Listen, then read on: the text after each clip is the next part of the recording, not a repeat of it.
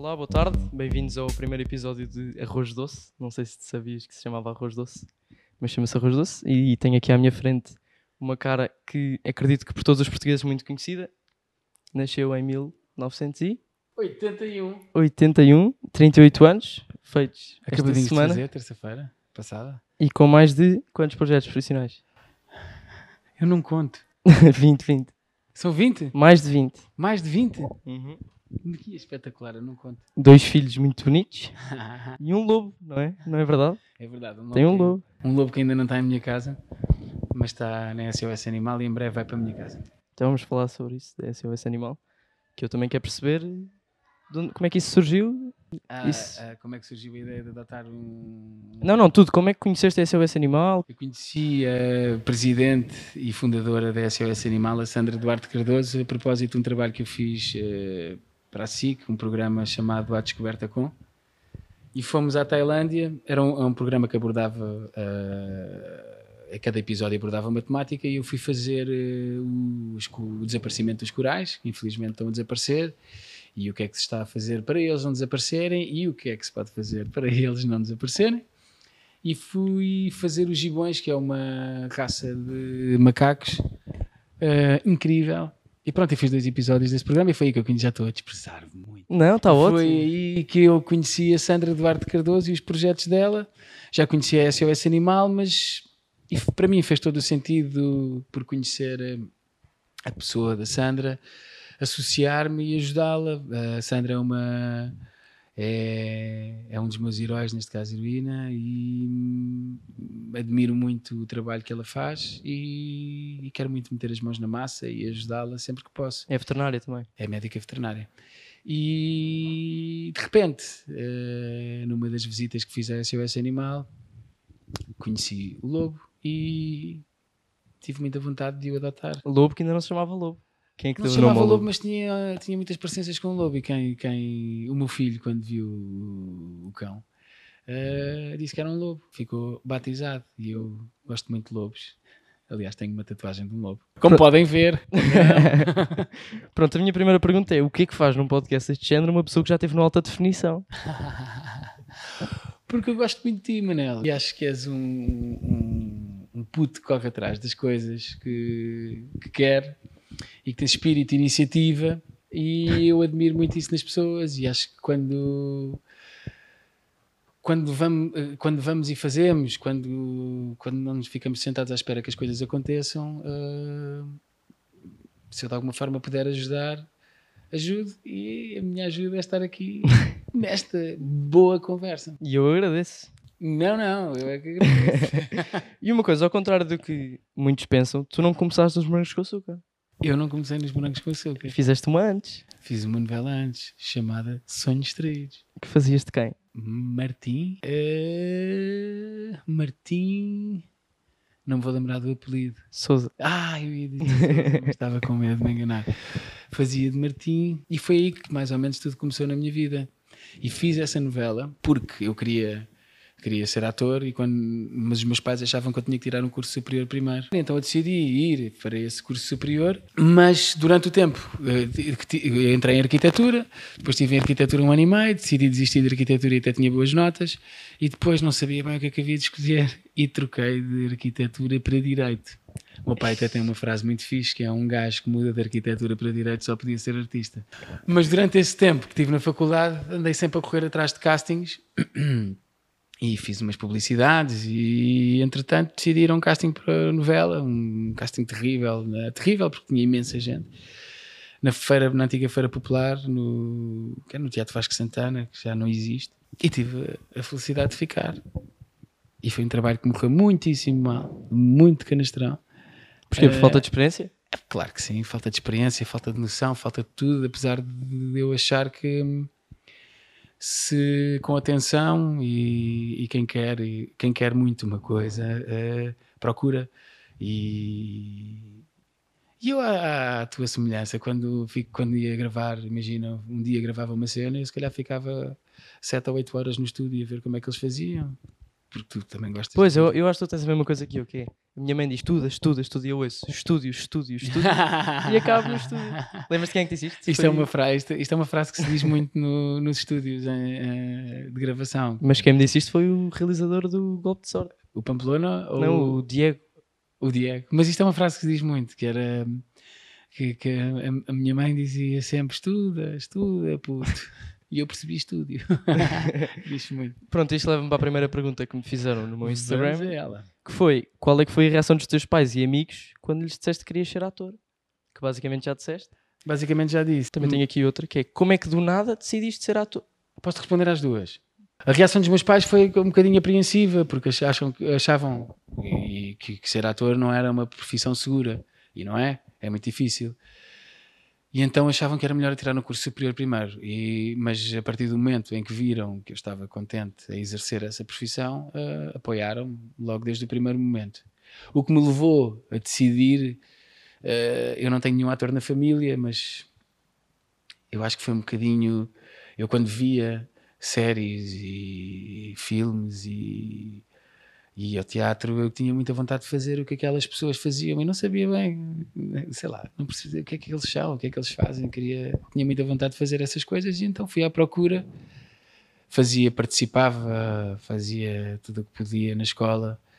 eh, quase em performance, eh, em espetáculos de final de ano, sei lá, fazia as palhaçadas e as macacadas todas, e, mas e depois fui à procura e, como disse, fiz algumas publicidades e até que fiquei com o meu primeiro trabalho e fiz um bocadinho coisa ao contrário. Depois de fazer o primeiro trabalho é que fui tirar um curso e tirei o curso e depois no final do curso é que comecei a fazer os morangos com açúcar e tenho a felicidade desde essa altura que nunca mais parei. Eh, com 29 anos, em 2010, que ainda foi um bocado recente, fizeste o primeiro filme de cinema. Em 2010, eh, eh, que se chamava Os Números do Parque. Não, Não? a Bela e o Papa. Paparazzo. Ah, Paparazzo. fiz uma participação muito pequenina. Eu costumo dizer que foi uma figuraçãozinha. Ah, o António Pedro Vasconcelos, espero que não ouça isto, mas foi, não. Mas foi uma. Olha, foi um momento muito especial, porque o António Pedro sabia que eu queria muito fazer cinema e tive o privilégio de ele me fazer uma festa gigante quando eu acabei. Quando eu acabei as minhas, eh, a minha, as minhas duas sessõezinhas dessa participação fugaz no, no filme A Bela e o Paparazzo. Mas foi a Certo. minha primeira participação em cinema. E eu acho que sou ator porque queria fazer cinema, mas, mas é complicado. Entre televisão, eh, cinema e séries, qual é que te completa mais? Eu acho que é um bocadinho de tudo. O cinema, é para mim, é a arte do pormenor. Ah, o abrir uma porta, a forma como tu metes a mão na maçaneta, a for- a velocidade a que tu abres a porta, pode contar um bocadinho da história. Ah, o teatro contas a história de outra maneira, porque na terceira fila, se calhar, a pessoa já não vai ver, eh, o público já não vai ver o pormenor de como é que estás a abrir a porta.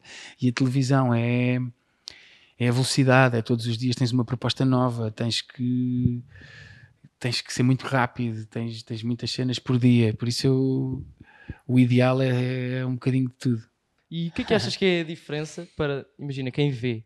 Porque é que é diferente ver uma série, ver um filme e ver uma novela? Para já é uma opção. Hoje em dia já podes optar, tens uma opção muito mais. eh, a opção é muito mais tua, tens muito mais. eh, eh, tens muito mais por onde escolher. Mas antigamente costumavas dizer que nós entrávamos em casa sempre de licença, portanto, e hoje em dia também ainda é um bocadinho assim, tu sem querer podes ter que levar comigo sem teres escolhido e de repente eu estou numa cena na tua sala. Quanto para o teatro e para o cinema é uma escolha tua, tu escolhes ir ver aquele filme àquela hora, naquele dia e vais-te enfiar numa sala com as luzes apagadas para ver aquilo à hora marcada. Isso, e é uma diferença de escolha muito grande e de experiência também muito grande.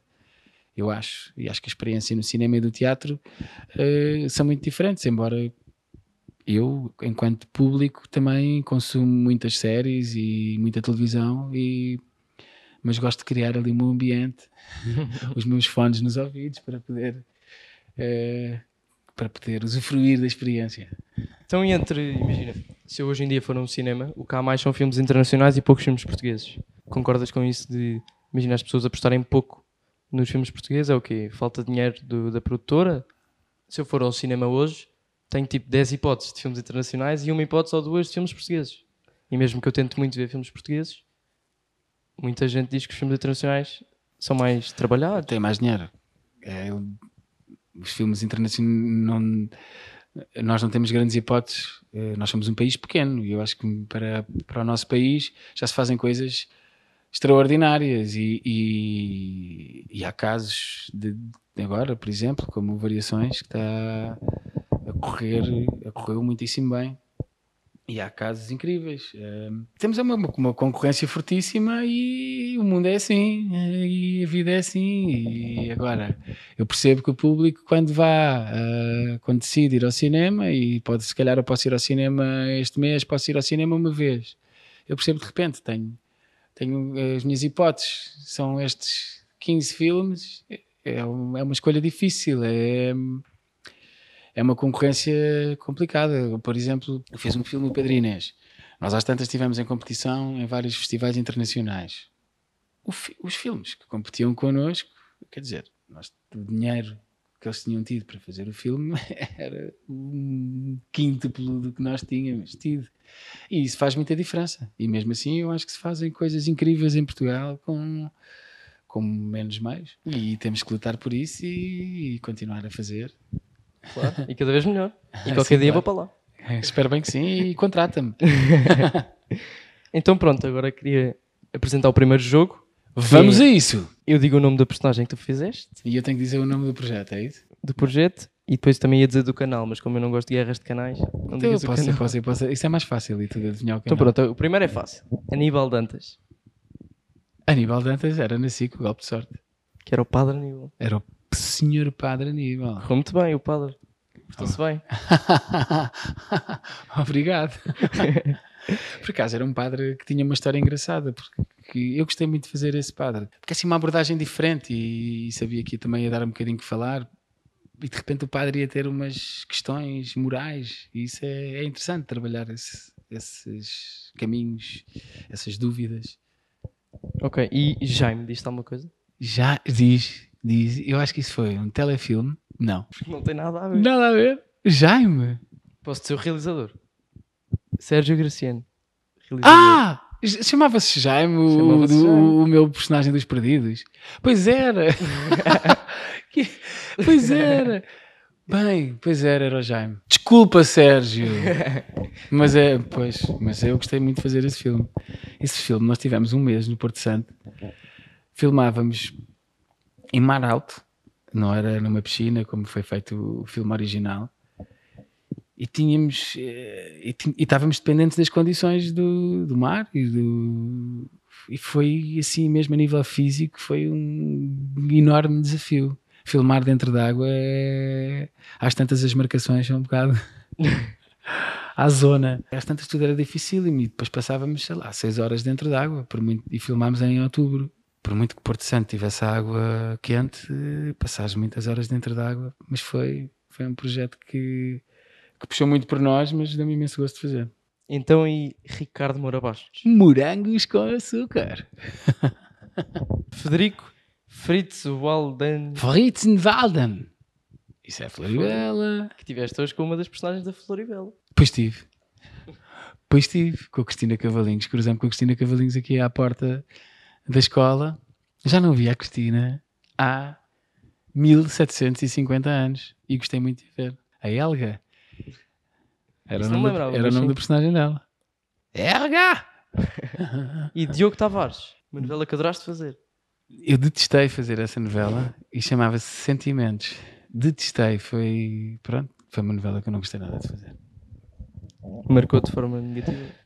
há coisas que gostamos mais de fazer do que outras. Eu aprendo sempre, eu aprendo sempre qualquer coisa. Tenho, acho que se pode sempre tirar alguma coisa desse projeto e não, dos projetos. E Diogo Amaral, já fizeste alguns trabalhos como realizador ou não? Coisas muito pequeninas, Manuel Conceição. Então e para quando uma curta-metragem ou um filme aqui com o menino? eu quero muito, já estou farto de chatear. Temos que fazer qualquer coisa, estou farto de chatear. Verdade ou mentira? Verdade. Pronto, só temos que pegar nas nossas mãozinhas e no nosso espírito empreendedor e dar asas à imaginação e produzir. É, vamos a isso. Em janeiro, arrancamos em janeiro a produção? Bora. Tenho ideias e tudo. Sabes que eu tenho muitas Já ideias. Já falaste de algumas, eu gostei. É verdade. Então vamos a isso. Fica aqui registado. Tenho umas perguntas meio aleatórias e também as que me mandaram para o Instagram, que é ganhaste um Globo de Ouro. Depois ganhei. O único. Eu sou o único ator em Portugal que ganhou o Globo de Ouro de melhor beijo. Atentem a isto. O único, não há mais nenhum. Acho que isto quer dizer qualquer coisa. E foi na Floribela ou não? E foi na Floribela. Certo. Foi. E outra dúvida que eu tenho em relação a ti, porque imagina, a minha, o meu trabalho de pesquisa para, esta, para este podcast foi muito ver as personagens que fizeste e o teu Instagram, porque o teu Instagram diz a tua vida. O meu Instagram quase diz aquilo que eu quero da minha vida. Mas às tantas, eh, às tantas, porque depois há muita especulação. eh, a minha- a minha- o meu trabalho é ser ator, e, mas depois há uma grande curiosidade à volta da vida e do cotidiano do ator, dos atores. eh, e de certa maneira isso era explorado pela imprensa cor-de-rosa e às vezes até contra a nossa vontade.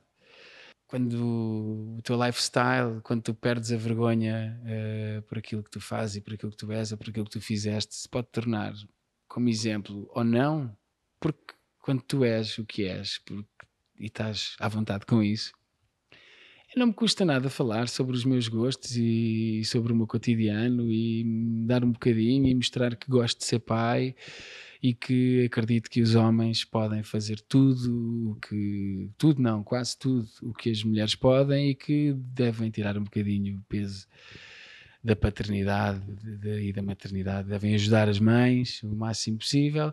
E eu gosto de mostrar esse lado, portanto eu gosto de dar a conhecer um bocadinho eh, sim, da minha vida. Então agora vou ser sincero, desde que eu vi aquele documentário da Vogue, sim, que eu até meti um comentário num- numa publicação da Jéssica a dizer depois de ver este documentário, apetece-me ser pai. E eu tenho 16 anos. Mas é. fa- Queres que eu te explique? Como é que é? Sim, mas olha, este comentário também foi, ao princípio, foi uma ideia. Nunca, isto nunca foi feito em Portugal. Há coisas feitas, eh, faz muitas coisas destas lá fora, mas nunca tinha sido feito e é um bocadinho desafiante. E as pessoas criticam-nos muito por termos feito isso, e sobretudo a Jéssica, porque aquilo é um bocadinho em cima da Jéssica. Sou um bocadinho um personagem secundário, mas, mas tenho uma enorme admiração pela forma co- como a Jéssica se expõe de uma maneira honesta e, e foi isso que me levou a aceitar. E tive várias vezes dúvidas, ah, dúvidas ou não, ah, se faria sentido levarmos aquilo para a frente. Mas acho que faz todo o sentido. Lá está, nós não somos exemplo para ninguém, mas eh, porque não somos melhores do que ninguém em- enquanto pais do Oliver. Mas é a nossa história e cada história eh, é uma história. E hoje estamos a falar muito do Oliver e pouco do Mateus, Não, senhora. que eu já conheci e é um miúdo incrível, tenho que dar os parabéns por isso. E Mateus é um puto espetacular e ensina-me, Mateus faz de mim uma pessoa muito melhor todos os dias porque aprendo imensas coisas com eles. Com eles, mas o Oliver tem 5 meses e o Mateus tem 5 anos. E o Mateus tem-me ensinado muito. Eu tenho, eu sou separado da mãe do Mateus eh, e temos custódia partilhada. Portanto, semana sim, semana não, o Mateus fica comigo, mas e dou-me lindamente com a mãe do Mateus e temos eh, também acho que as coisas não, se- não, não fazem sentido de outra maneira. Por isso, eh, ou seja, eh, eu ter que viver sozinho com um puto de dois anos, desde que ele tem dois anos, fez-me aprender imenso e, e fez-me uma pessoa mais humilde e mais a dar outro valor a esta coisa do cotidiano e da logística do cotidiano e por isso faz-me uma pessoa melhor. Os meus filhos, eu adoro ser pai e, acho que é, é uma aprendizagem gigante. E agora, uma dúvida minha, porque é uma coisa que mostras muito no Instagram, mas que não se tem especificamente tipo um género, que é a música. Que tipo de música é que tu gostas e que tu ouves? Eu sou um, um terrível. Eu, eu ouço tudo, mas isto não se diz, não é? Porque obviamente que há coisas que eu não gosto, mas, mas ouço tudo e depois sou por fases. Eh, gosto muito de algumas coisas específicas. ehm, sou muito cinematográfico em, em, em músicas. Gosto de ir a correr, ouvir as minhas músicas e correr para mim é quase uma forma de meditação. E corro com músicas que ninguém gosta de correr com essas músicas, mas portanto o meu gosto musical é assim um bocadinho é um bocadinho estúpido mas Aberto. pronto, é, sei lá, mas não tenho Muito abrangente. é muito abrangente e é muito, sei lá, normalmente é, é muito sou um bocadinho fútil nesse sentido, porque mas gosto, mas gosto, e depois quando gosto de uma coisa eu vou a fundo e ouço tudo e ouço durante imenso tempo, mas sei lá, às vezes fico, ah, gostava de conhecer muito mais de música do que eu conheço. Agora a minha próxima pergunta é um bocado estranha. Solta. Porque fala de muito que é como é que se faz desde o momento em que tens uma proposta de fazer uma novela, neste caso são novelas, como é que se cria uma personagem? Imagina, eu lembro que no Golpe de Sorte falavam da tua tatuagem e de certeza que eles não escreveram o guião sem pensar em ti e na tua tatuagem. Não, por acaso foi ao contrário. Eu quando, quando me convidaram para fazer o, o Golpe de Sorte, o Padre Aníbal, eu tinha a tatuagem e eles não sabiam que eu tinha a tatuagem. E eu achei, como o padre era um padre liberal, com umas ideias diferentes e que tinha ali uma história, a história que o tinha feito transformar-se, uh, decidir e, e, ir para o seminário, eu tive a ideia de ligar ao autor e dizer: Olha, eu achava giro o, o, o fazer com que a tatuagem, uh, uh, dar uma história à tatuagem e dar a história ao personagem. E a tatuagem ao personagem. E arranjei uma história. Uh, que é a história dos dois lobos, o lobo bom e o lobo mau, que existe, que era uma história de uns índios, que temos o lobo bom e o lobo mau dentro de nós e que todos os dias estão numa batalha entre eles e, qual é que é o lobo que ganha? É o lobo que tu alimentares. E eles adoraram essa história e isso tornou-se uma característica do personagem. mas foi ali um bocadinho uma ideia minha e do que as autoras gostaram e que, e que levámos avante. E, e que, que podiam não ter, por exemplo, nesta, na, na, na, Terra Brava, eu tenho a tatuagem, porque a tatuagem faz parte de mim, mas decidimos não a tapar. Mas a tatuagem não tem uma história, não, não, não se fala disso. Mas faz parte do personagem. Mas, mas como é que. Pronto, e já te expliquei, acho que já te expliquei. E como é que se constrói um personagem? Eu costumo comparar cada porque pergunta-me ah, depois como é que como é que fazes para sair de um personagem e começares outra novela com um personagem completamente diferente? Eu costumo comparar a dossiês. Que tu abres o dossiê para um projeto é quase abres um dossiê e quando acabas fechas o dossiê e guardas na prateleira acrescentas à prateleira dos dossiês e abres um novo. Portanto, neste não, caso é o currículo. Eu não sim não sim acho que é o percurso não essa cena do currículo é um bocadinho para, para apresentar em cenas institucionais. Não, não ligo muito a, ao currículo, nem à carreira, acho que é tudo uma questão de percurso e pronto, e faz parte, não é? Vais evoluindo, vais fazendo mais coisas. Mas a personagem é tudo trabalhado pelo autor ou também há uma parte em que o ator também se mete? Tens uma grande parte de ti, no, no, no, da tua experiência nos personagens. Os personagens, há personagens de construção, há personagens que. As personagens são um monte de pormenores uh, físicos e às vezes parte de músicas, às vezes parte de, um, de uma coisa, de uma postura física. E acho que é um conjunto de, como já disse, de vários pormenores que depois vão vão definindo as diferenças dos, dos personagens, entre os personagens, mas como é óbvio que há sempre, há sempre uma parte de mim, mas o personagem, por norma, é-me enviado uma sinopse de uma história em que eu sou convidado para fazer um, um personagem. Eu tenho a liberdade de aceitar ou não, e depois, como é óbvio que há a, a, a, novela, quando eu recebo uma novela, a novela não está toda, eu não recebo a novela toda do primeiro ao último episódio. Normalmente recebemos 25 episódios, 20 episódios, e depois vai sendo escrita. A novela vai mudando, os personagens vão evoluindo. Mas é um bocadinho um casamento. Alguns autores gostam de ouvir ideias dos atores e há outros autores que pura e simplesmente não gostam, e faz parte do processo de cada um. É como os realizadores de cinema, há realizadores que gostam são mais rígidos e o personagem é assim como eu quero e como eu imaginei. Há outros realizadores que gostam de ouvir as tuas ideias e as tuas propostas para o personagem. Pois fazes ou não. É o teu livre-arbítrio.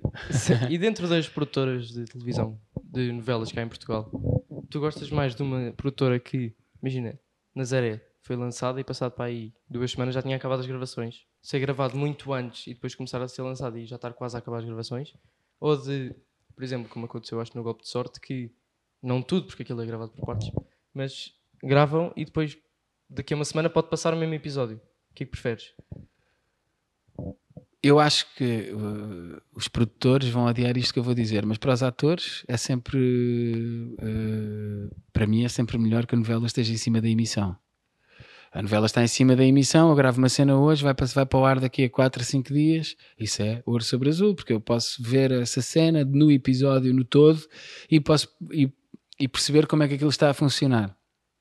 E tenho muito mais margem para mudar. Também já me aconteceu gravar uma novela inteira que por acaso Uh, são exercícios diferentes. Gravar a novela inteira e a novela estrear no dia a seguir a temos acabado de gravar. A novela toda. São exercícios diferentes que têm a ver com estratégias dos canais, das produtoras, normalmente são estratégias dos canais, e... mas que os, os atores, neste caso, têm que se adaptar. E, e eu, e eu acho os, o, ambos os exercícios interessantes. Eu já, fi, eu já experimentei de várias maneiras. Já experimentei fazer novelas uh, a ser super polícia do trabalho que andava a fazer e sempre em cima e a ver as minhas cenas todas e a não perder o todo. O que é que isso acontece? Acontece que eu vou julgar muito mais depois quando for fazer, porque estou a ver ali aquele pormenor e não sei o quê, vão-me policiar muito mais. Já fiz outros projetos em que não queria ver o que andava a fazer. Estudava muito, fazia o meu trabalho todo, mas não queria ver porque assim tenho ou seja, confiar muito mais num encenador ou numa, na direção de atores, sem me julgar eu e sem me policiar, porque isso vai acabar por, algumas barreiras e fazer, não, não, eu não vou fazer isto que estás a pedir porque eu já vi e já sei que aquilo vai ter o um efeito não sei o quê. Portanto, acho que é, são exercícios diferentes e acho que os atores têm que ir experimentando tudo até encontrar, sei lá, um conforto, uma zona confortável. E é, é basicamente em inglês diz-se diz to play. Eu acho que o trabalho de um ator é, é um. Tu podes ter estudado seis meses para um papel, para aquela cena, para dizer aquela frase daquela maneira, porque eu, quando estou à tua frente, está a chover ou se está sol, isso vai influenciar, influenciar a maneira com que eu vou dizer aquela palavra ou aquela frase quando deixo de dar seis meses. E depois, o tipo vai dizer, ok, estamos a gravar a ação, e se antes dele dizer a ação, passa um passarinho verde lindo pá, que me distrai, e o gajo diz, ok, estamos a gravar a ação, eu de repente já estou desconcentrado, e quando vou dizer a porcaria da frase que vem sair há seis meses, se calhar sai de maneira diferente. O trabalho é muito importante, porque tu trabalhas e os teus olhos vão estar noutro sítio, vão, vão dizer outra, outra carga, vão sei lá, eu dormi com uma espada quando fui fazer o Dom Pedro. Porquê? Porque queria ter aquele respeito por uma espada. Se alguém toca na minha espada, eu vou olhar para, para a espada de maneira diferente. Eu tenho, estou sempre a proteger a minha espada com a minha mão. Eu praticamente nem usei a espada, mas tinha aqui, quando alguém me vinha, quando, quando havia algum um ataque, eh, nem que fosse do meu pai, a minha coisa era quase sempre ir buscar a espada, eh, nem que for vir com a mão ao sítio onde tens a espada. E, e eu acho que essas coisas vão, lá está, é um pormenor que define o personagem, pormenor físico. Por isso o trabalho é muito importante, mas depois depende muito do dia, como tu acordas, se está a chover, se está sol, se estás bem disposto, se estás mal disposto. Por isso é. It's a kind of magic. então pronto, agora tenho um jogo que é o Vamos a isso. Não sei se conheces. O preferias? Pois, certo. preferias. Tu queres muito viajar. Preferias viajar todos os meses sem sair da Europa ou uma vez por ano para qualquer canto do mundo?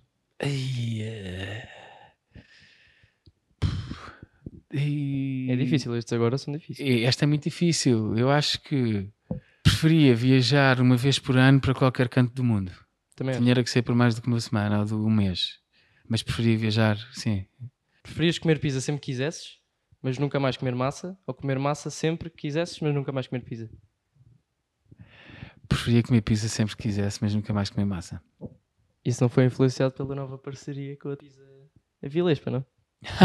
eu não tenho uma parceria com, pizzas, com as pizzas do Avilés. eu recebi um convite do chefe Avilés para fazer, como eu gosto muito dele e do trabalho dele, aceitei, mas e também gosto muito de pizza. É mais por aí. Essa minha parceria é com as pizzas, não é com Avilés. Pronto, e agora outra: regressar ao passado ou conhecer o futuro? Sabes, eu, olha, fiz um filme que fala muito sobre isto, do Pedro Inês que diz no, num dos trailers, há um off, que diz: Nós não temos passado nem futuro, só temos presente, presente e presente.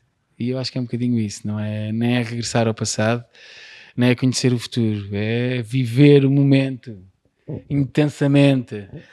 Era o pois, ideal. Preferias nunca mais ler nenhum livro ou nunca mais viajar? Acho que é fácil. Preferias nunca mais ler nenhum livro ou nunca mais viajar? Preferia nunca mais ler nenhum livro. Também acho. Esta é sou, facílima. Eu não sou nada de ler. Eu gosto de ler, mas, uh, mas gosto muito, muito de viajar. É o melhor investimento. E acho que ler, viajar é assim um bocadinho como ler. É? Então não é. Acho que ler também é um bocadinho viajar sem sair de sítio. Que clichê gigante. Ah, mas é, é verdade, é um clichê gigante. Mas os clichês Os clichês é a vida. A vida é um clichê. Preferias ter mais tempo ou ter mais dinheiro? Ah, ah, ah, ah. Sabes que tempo é dinheiro. e se eu tivesse mais dinheiro, tinha mais tempo. Portanto, eu preferia ter mais tempo. Gostaste? Agora fintei-te aqui. Preferias estar 10 minutos atrasado para tudo ou chegar sempre 20 minutos antes a tudo? Uh, chegar sempre 20 minutos antes. Tu que és pai de dois filhos, podias ter o poder do Homem-Aranha ou do Super-Homem? Super-Homem. eu não também me lembro o poder de cada um. O Homem-Aranha lança teias de aranha e é ponto final. E é o tipo aranha e consegue subir prédios Sim. porque é como uma aranha tem. O Super-Homem primeiro voa, depois com uma mão consegue parar comboios. o único defeito do Super-Homem é que não pode ver aquela pedra, o, o Kryptonic, ou lá como é que se chama, o, tri, o. Portanto, eu preferia ser o Super-Homem. E ainda há outra coisa. O Super-Homem é filho do Marlon Brando. Preferias estar com a roupa sempre dois tamanhos maiores ou sempre dois tamanhos abaixo? Dois tamanhos acima. Dois tamanhos assim. É mais confortável. Imagina. Preferes nunca mais lavar os dentes ou nunca mais lavar as mãos? Ei, epá. Isto é muito difícil. Verdade. Eu, eu acho que ainda assim preferia nunca mais lavar as mãos. A sério? A sério, por- porque podia chover. E lavar, lavar os dentes, imagina. Ia- Ia-me trazer dramas horríveis. Enquanto ator? Também? Olha, então, qualquer uma. Imagina. Bom. Difícil. Esta. Mas passaste aí bem. Passei, passei. Pronto, agora tenho um pedido de uma pessoa que ouve, ou que vai ouvir, e que gostava de perder o medo em falar em público e melhorar a sua oratória ou o seu à vontade para falar em plateia e sempre com e ter competência para contar as suas histórias sem se engasgar, sem ficar atrapalhado. Se tu recomendas algum workshop, como é que aprendeste, como é que perdeste o teu medo? eu sempre tive alguma. Eu sempre, eu sempre tive muita vergonha de falar em público e a minha cena é. Eu sou normalmente, enquanto ator, sou um personagem e não estou. Não sou eu que estou a falar para o público, é um, não é como chegar eh, a um palco e apresentar. Se bem que eu também gosto bastante desse desafio, mas é quase enquanto, enquanto performer, é quase também enquanto em- levando um personagem. E hoje em dia já fiz alguns, já tenho, já tive alguns desafios desses. É difícil, mas é um bocado a ver é, é- confiança. é trabalhar, acho que isso é tudo trabalhar a confiança e, sobretudo, curtir o momento e estarmos absolutamente nas tintas para o que é que os outros vão pensar. E depois, correr bem, fixe. As pessoas gostam da nossa energia. Se correr mal, paciência. Acho que é um bocadinho assim. Tenho uma pergunta de um miúdo que está agora a fazer stand-up, começou agora e já está com os Salvadores Martins, já está com todos, que quer saber o que é que achas dos atores que passam do teatro e das novelas para o stand-up e do stand-up para atores. Nunca pensaste nisso?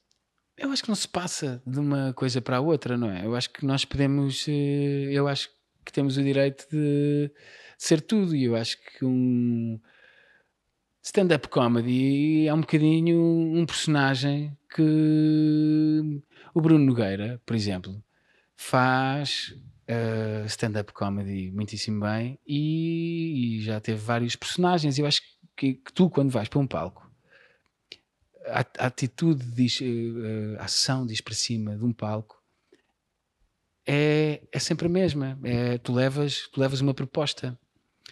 E pronto, eu acho que isso não interessa. Se levas uma proposta de comédia eh, e que lhe queiras chamar stand-up comedy, é a mesma coisa que eu ir fazer uma peça de comédia, um drama.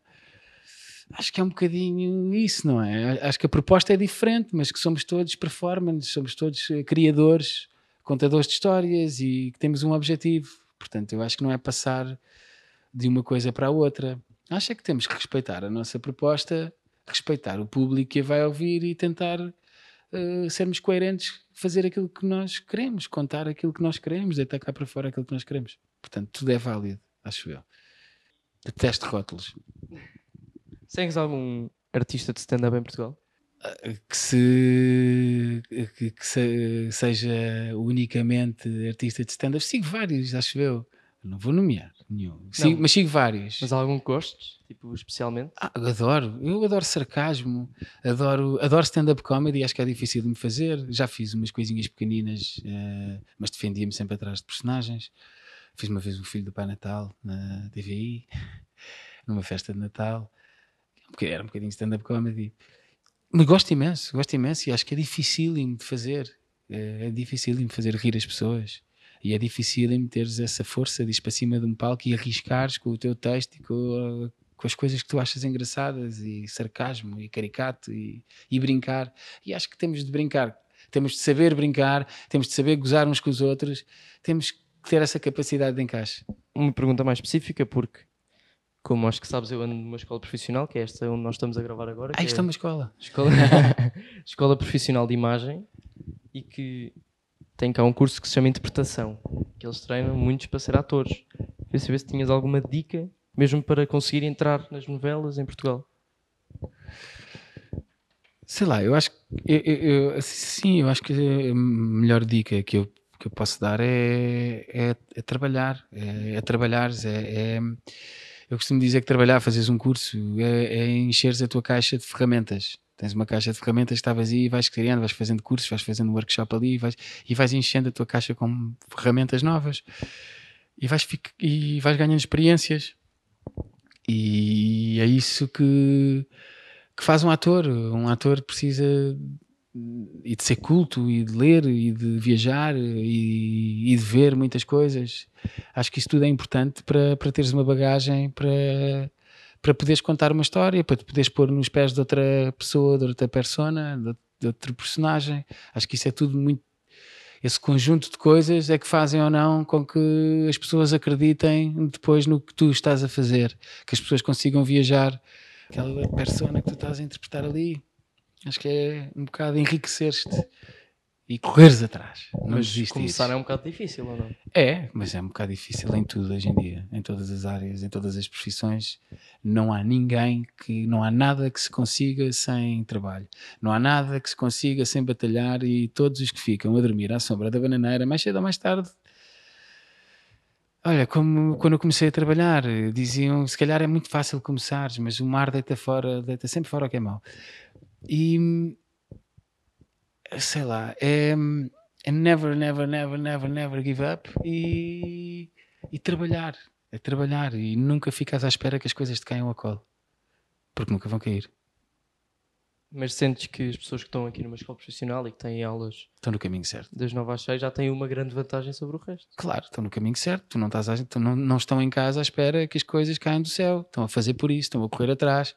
E se calhar, tu estavas-me a contar a história de um colega vosso que ficava aqui até altas horas a trabalhar num projeto e que quando concluiu esse projeto foi, foi chamado para trabalhar imediatamente no Japão. Sim, sim, para fazer, não é, fazer um jogo. Não é à toa. Não é à toa que isso aconteceu e isso vê-se em todas as áreas. O Cristiano Ronaldo treina fora e dentro dos seus treinos e é um jogador fora de série. E como é óbvio que o trabalho traz sempre, traz sempre resultados, o teu empenho, a tua vontade de fazer, isso, isso faz sempre a diferença. Vamos voltar um bocadinho a esse, esse animal porque eu fiquei com uma Vamos dúvida. atrás. Que era volta, volta esta atrás. história da corrida dos cães. Que eu não ah, em Portugal é legal uh, haver uh, corridas, uh, fazer corridas com galgos. E então a nossa ideia é levar essa discussão ao Parlamento. E tu, se conseguires 20 mil assinaturas, e tem um nome que eu agora não sei dizer, mas podes levar isso a ser a debatido no Parlamento. Mas isso tem um nome específico que eu agora não sei, tinha que ver. E e os galgos, para, para até chegarem a uma corrida, têm que passar por treinos muito rígidos e têm que, eh, de certa maneira, eu acredito que são torturados, porque não há nenhum galgo que pense que tenha vindo ao mundo e que tenha dito ao seu dono: Eu quero. E por isso, acho que os galgos, eu acredito e que os galgos não, não devem, não, que devemos acabar com as corridas de galgos em Portugal. Por isso é que me associei uh, a, esta, esta causa e andamos a, já, já conseguimos quase metade, mas precisamos muito que as pessoas assinem e é até abril, eh, por isso, se puderem assinar esta iniciativa, é uma iniciativa, é, o nome é por aqui, é iniciativa legislativa, qualquer coisa. Assinem, por favor, eh, era muito bom para nós. Tens a minha assinatura. Oh, Muito obrigado, Estava Manuel Conceição. à procura de um cabo para meter aqui a tua gravação a dizer sim, os cães devem correr em liberdade. Devem correr. Mas em eu posso liberdade." pôr, queres que eu ponha? Quero. Eu consigo. eh, consigo se houver internet. Eh, onde é que está? Atenção, atenção, senhores ouvintes. ah, senhores ouvintes. Não, os cães podem e devem correr livremente, sem maus tratos e treinos bárbaros, para alguém lucrar com o seu sofrimento. Não queremos que no nosso país seja legal maltratar e explorar os cães. E você? Uma interpretação belíssima, viste? Eu sou sempre muito palhaço a gravar estas coisas, porque acho que temos que nos divertir a fazer estas coisas. Mas isto é uma causa, acho eu, muito importante. Não, mas se quiserem fazer corridas com cães, comecem a correr. E se os cães tiverem vontade, vão correr atrás. Sim, ou façam de uma maneira que o cão goste de correr. Eu adoro correr com o meu cão e por acaso o meu cão há uns tempos corri com um galgo. E o galgo corria porque corria com os cães, não corria obrigado. E gostava. Agora corridas de cães eu concordo que deve ser um bocadinho tipo. É assim mesmo. O cão sem querer não vai estar a correr eh, para uma meta, não é? Sem ser preparado para isso. Não faz sentido. Nada, nada justifica a tortura de um animal. Mas também és contra touradas? Claro que sou contra touradas. Eu Isso é muito sou. polémico.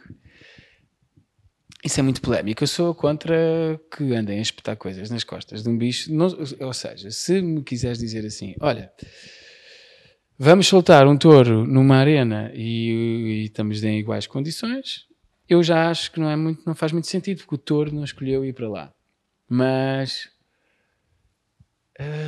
Mas, mas, tu, mas ninguém não havia ninguém que ia fazer isso, mas eh, não concordo, não concordo que andem a espetar eh, coisas nos animais e a maltratar os animais. Percebo, respeito, mas eu gosto de touradas. Eu não, eu não, eu não, eu não te vou bater. Como é que eu posso ajudar ou esse animal? É adotar um cão?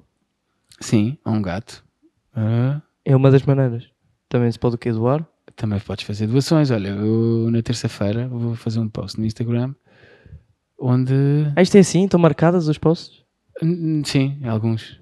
E vou, mas vou postar isto na terça-feira porque sim, porque este é, e é um, basicamente é uma iniciativa para para, para angariarmos fundos para SOS Animal, a Ok. propósito do Natal.